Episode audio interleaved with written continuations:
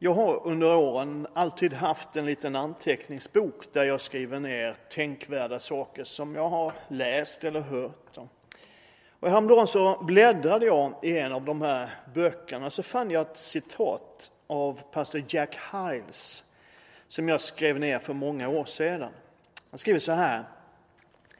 Ett misslyckande gör inte dig misslyckad så länge du inte låter det bli sista kapitlet i boken om dig. Och det där tog tag i mig därför att det passar så väldigt bra in på den predikan som jag ska hålla idag och som jag höll på att förbereda då när jag läste. Ett misslyckande gör inte dig misslyckad så länge du inte låter det bli sista kapitlet i boken om dig. De flesta av oss, eller jag kan nog frimodigt säga alla av oss, har någon gång misslyckats med någonting i livet. Och för det mesta så kan vi resa oss igen, skaka av oss förtreten och gå vidare i livet. Men ibland så hänger det där misslyckandet liksom kvar över oss. Det plågar oss, det stör oss, fäster sig i våra sinnen och ibland också i våra hjärtan. När vi har svikit det som vi egentligen står för och inte varit de vi vill vara. Eller när vi har brustit i vår relation till de som vi håller av och älskar. Och ofta stannar ju de här misslyckandena kvar på något sätt hos oss själva eller i alla fall i den närmsta kretsen av familj eller vänner.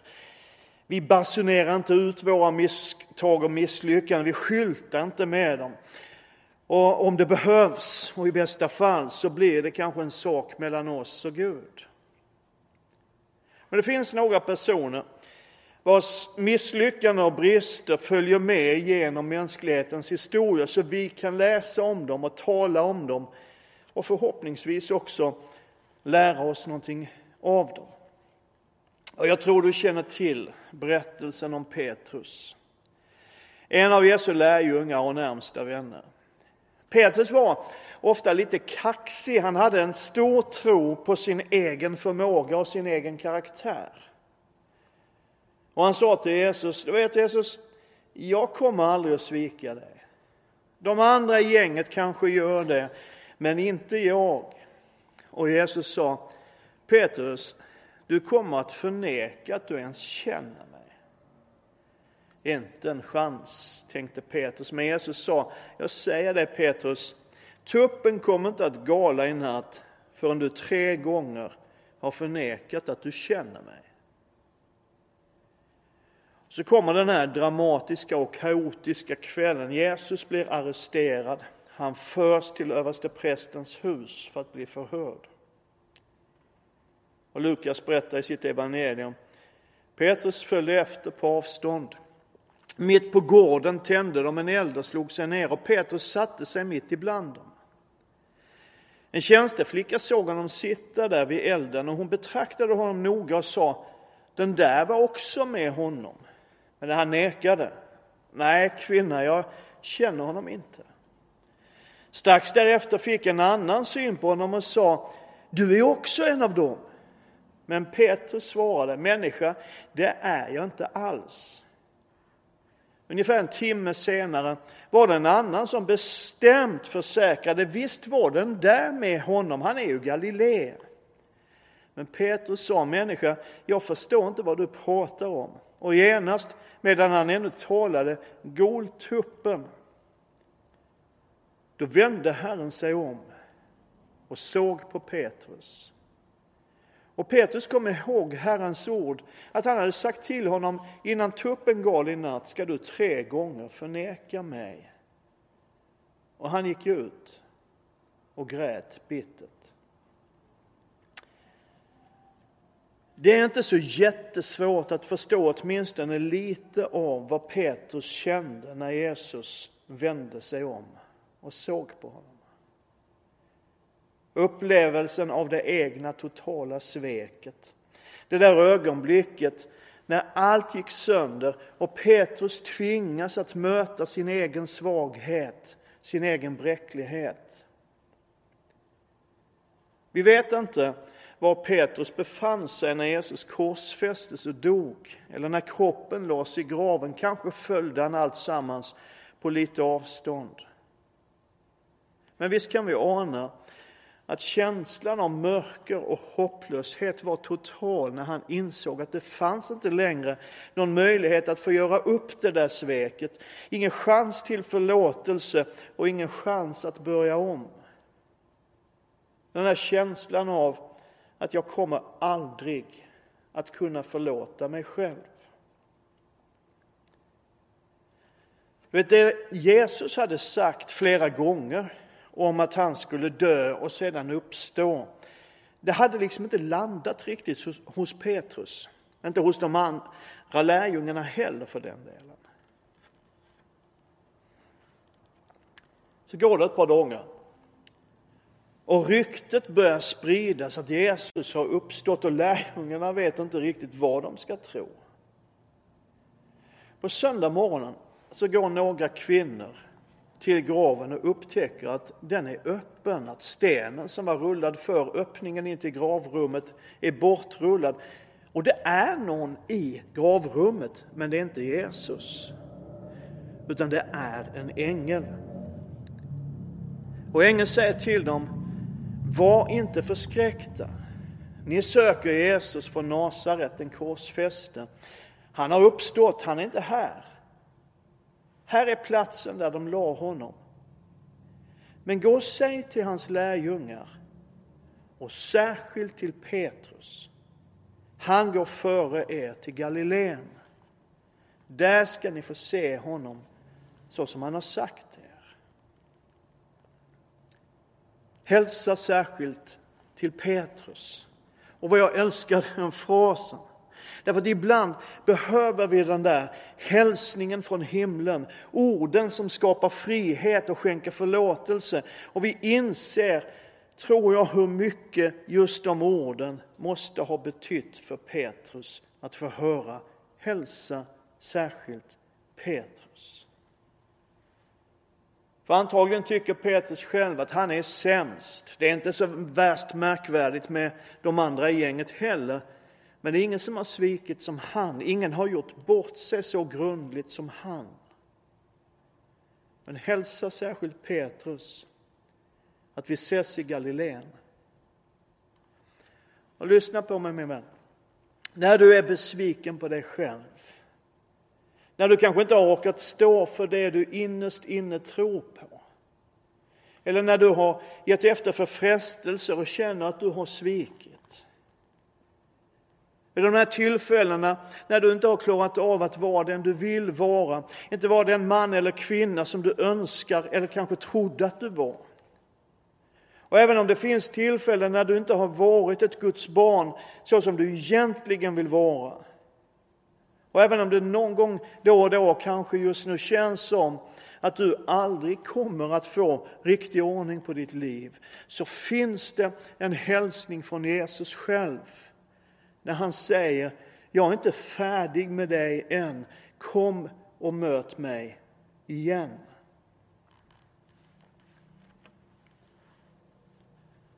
De möter honom där i Genesaret, på stranden vid sjön.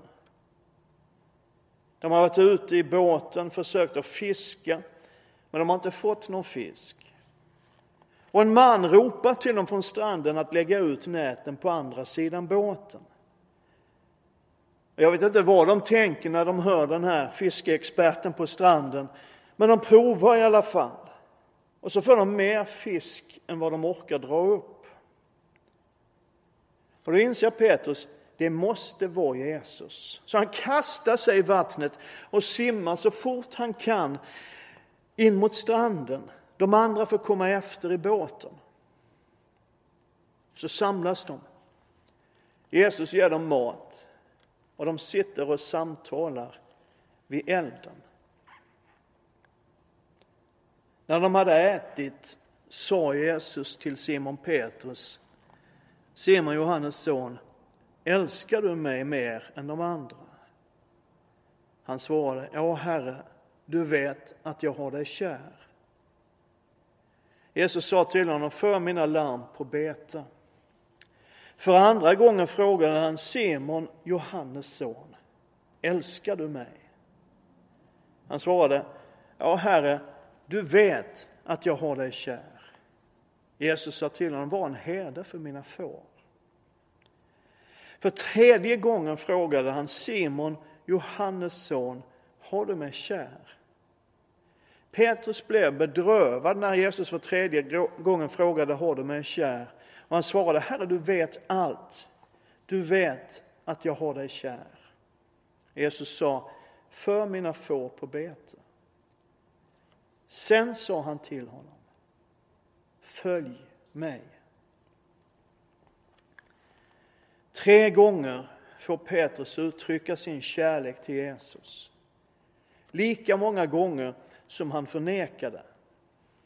Men jag tror inte att det handlar om någon sorts straffskala i förhållande till brottet eller om botgörelse som motsvarar syndens omfattning, utan jag tror att det handlar om själavård, om inre läkedom. Att Jesus ville låta Petrus få en möjlighet att lämna de där tre smärtsamma minnena bakom sig. För man kan förstå hur de där tre ögonblicken när Petrus förnekade Jesus liksom hade snurrat i Petrus tankar de senaste dygnen, plågat honom, hållit honom vaken om natten.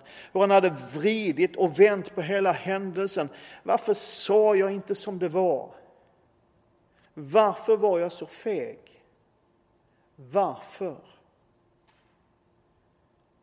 Och nu tillsammans med Jesus får han ta tre steg bort från den där natten. Ut ur mörkret, ut ur ångesten, ut ur skulden och skammen. Jag älskar dig Jesus. Du vet att jag älskar dig. Herre, du vet allt. Du vet att jag älskar dig. Man kan undra varför Jesus tog det här samtalet med Petrus offentligt. Varför tog han inte Petrus åt sidan och skötte hela grejen lite diskret? Antagligen därför att de andra visste vad som hade hänt. Alla fyra evangelierna i Nya testamentet berättar om Petrus misslyckande. Och tre av dem som har skrivit var nära vänner med Jesus lärjungar, precis som Petrus. De visste. Kanske hade Petrus själv berättat om det. Kanske hade ryktena gått. Petrus är en svikare. Petrus pallade inte för trycket. Och här är poängen. Att Petrus blir den här stunden inte bara upprättad i sina egna ögon utan Jesus visar allihop, Petrus och kamraterna, att Petrus är förlåten och upprättad. Så säger Jesus, följ mig. Och upprepa de första ord som han sa till Petrus när de möttes för första gången ungefär tre år tidigare. Och han visar Petrus och de andra lärjungarna att Petrus är inte bara förlåten och upprättad. Han är tillbaka på sin plats. Han är tillbaka i sin kallelse. För i Guds rike finns det alltid en väg tillbaka. Hälsa till lärjungarna och hälsa särskilt till Petrus. Vi möts i Galileen. Jag tror att det finns en hälsning från Jesus till alla som tror, vi som är hans lärjungar. Men jag tror också att det finns en särskild hälsning till dig som känner att du har misslyckats, som tror att det är kört. Som kanske känner att du har förlorat allt. Jesus säger till dig, kom och möt mig igen. Amen. Vi ber tillsammans. Jag tackar dig för att det alltid finns en väg tillbaka.